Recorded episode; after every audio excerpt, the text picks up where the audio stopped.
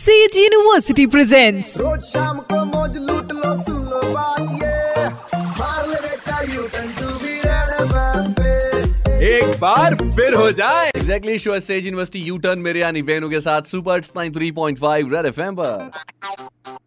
Fake news पढ़ के mind में आया वाई वाई तो याद रखना वेनु करेगा वेरीफाई।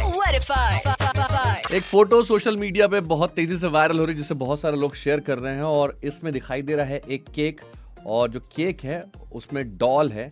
डॉल ने इंडियन ट्रेडिशनल ड्रेस पहनी हुई ग्रीन कलर की और ये क्लेम किया जा रहा है कि ये केक जो है किसी इंडियन बेकर ने बनाया है जिससे इंटरनेशनल लेवल पर केक मेकिंग कॉम्पिटिशन में फर्स्ट प्राइज मिला। ओए होए मैंने कहा क्या बात है भैया, नहीं ऐसा बिल्कुल हो सकता है कि यार किसी इंडियन कुक ने इतना बेकर ने इतना बड़ा काम कर दिया कि यार उसको फर्स्ट प्राइज मिला हो, लेकिन मुझे डाउट हुआ अपने अंदर का इसी पे प्रद्युमन जाग गया तो मुझे लगा पता किया जाए सच्चाई क्या है, पता करो दया।